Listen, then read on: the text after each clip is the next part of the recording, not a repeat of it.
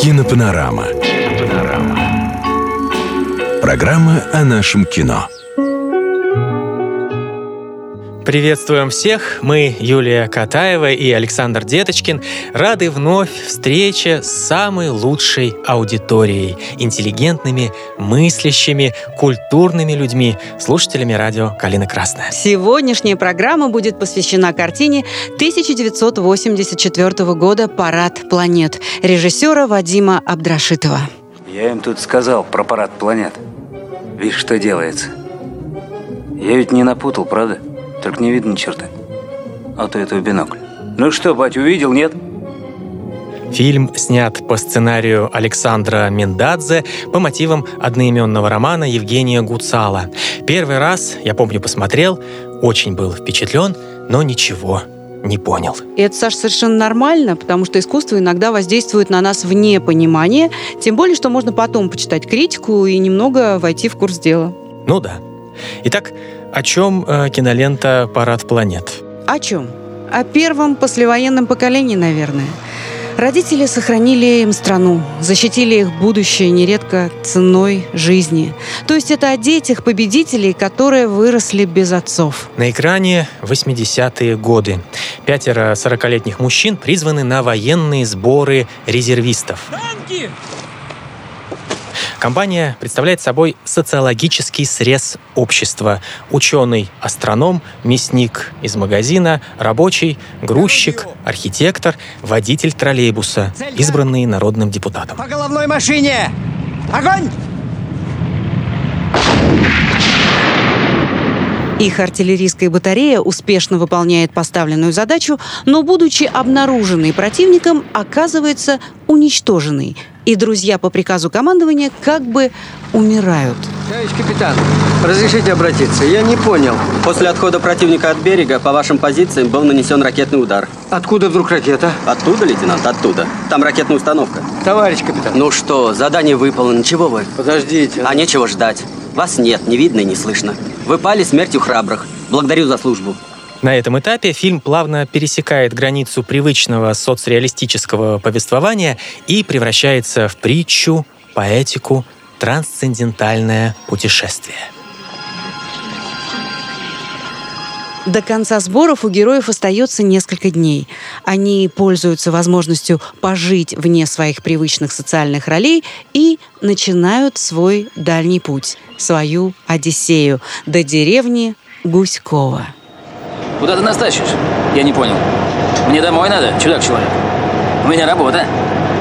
Как куда? Был же приказ. Гуськова в оцеплении. Так что, продолжаем? В этом населенном пункте должны были бы завершиться учения, если бы их всех не убило условным ракетным ударом. Теперь резервисты направляются в точку сбора как духи с того света. Кстати, потому что происходит далее, не совсем ясно, живы или мертвы герои. Они идут через маленькие и большие поселки, леса, оказываются на острове, переплывают реку смерти. Здесь эта метафора читается достаточно отчетливо благодаря перевозчику Харону. Э, это актер Борис Романов с лицом, я не знаю, даже то ли Христа, то ли Феликса Дзержинского. Астроном, грузчик, мясник, архитектор, рабочий, а потом и примкнувший к ним химик проходит через город, заселенный только красивыми, одинокими женщинами, останавливаются в городе стариков, где наблюдают редкое и величественное явление – парад планет.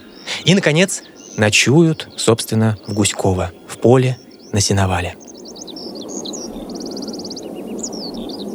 После ненастоящей войны и гибели на ней мужчины, общаясь, наблюдая друг за другом и происходящим вокруг, постепенно приходят к осознанию, что все остальное в их жизни тоже имитация. Любовь, дружба, семья, да, в общем-то, и государство. Да, ребята, интересная у нас компания. Ты, может, обвешаешь меня там в своем магазине? А ты чего доброго? Пиджак с меня снимешь на темной аллее. Неважно, но вы... Понимаете, вы как друзья. В самом деле, у меня, честно говоря, таких еще не было. Ну и зря. Дружить, это, брат, тоже надо стараться. Есть очень противоречивая сцена, когда в городе старых людей одна из женщин признает в главном герое Германе Костине своего пропавшего в войну сына Федю. Он же, такой обычно холодный с людьми, соглашается на эту роль. Какой ты? Веселый? Да нет, наверное. И неразговорчивый? Почему? Не знаю. Не о чем говорить. Ну, как это не о чем? Обо всем переговорено. Все, в общем, известно. Устаешь от слов. В финале персонажи расстаются почти без слов, словно планеты, разлетаясь по своим орбитам. Им вряд ли когда-либо предстоит встретиться вновь. Это были их последние сборы, последний аккорд уходящей молодости. Фильм не сразу вышел на экраны, его несколько раз перемонтировали, а по требованию цензуры на титрах было указано, что это почти фантастическая история. «Парад планет» пролежал несколько лет на полке, еще и из-за ввода советских войск в Афганистан. Наконец, вышел на экраны в 1984 и стал значительной вехой в развитии советского и российского кино. До сих пор картина вызывает множество споров, появляются новые трактовки, в ней находят античные, библейские мотивы и даже пророчество о грядущей перестройке. Да, успех философской притчи Вадима Абдрашитова многие связывают еще с великолепным актерским ансамблем и прежде всего с мастерством Олега Борисова в роли главного героя астрофизика Германа Костина. Его способ существования в кадре здесь совершенно уникален, не поддается какому-то анализу, ясно только, что он успевает проживать две разные жизни. Внутреннюю, очень противоречивую, надломленную и внешнюю, демонстрируя неспособность полноценно дружить, любить и получать любовь, постоянно блокируя проявление чувств. Мы тут поспорили, это вы или не вы. В смысле? Были у нас на сборах в позапрошлом. Так точно. Только ты с бородой был, правильно? Так точно. Ну вот, все сходится. Ты физик или кто? Вроде этого. А меня помнишь? Помню. Разрешите быть свободным? Также в картине на пике, можно сказать, карьеры сыграли Сергей Шакуров, Петр Зайченко, Сергей Никоненко, Борис Романов, Алексей Жарков и Александр Пашутин. А мы подумали, черт с ним. Когда еще в жизни такое будет? Никто не знает, где ты, никто тебя не ждет, не ищет, не звонит, свободен от работы. Целую неделю где ты, кто ты? Фантасмагорическое музыкальное оформление для фильма создал композитор Вячеслав Ганелин, дирижер Марк Эрмлер и Государственный симфонический оркестр кинематографии. На фоне этого величественного парада планет, исполненного такого высшего грозного смысла, в фильме звучит седьмая симфония Бетховена, восьмая Шостаковича и знаменитая в 50-х годах эстрадная тема Луи Гульельми «Вишневый сад» с ошеломительным соло на трубе в исполнении Эдди Келверта.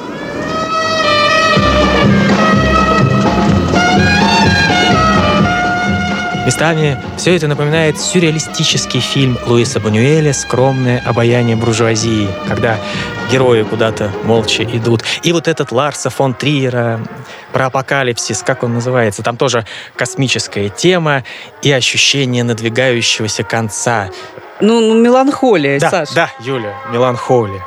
Кризис среднего возраста, внутренние противоречия и вместе с тем предчувствие глобальных перемен, которым надо адаптироваться, если получится. Вот такое кино. Кинопанорама. На радио «Калина Красная».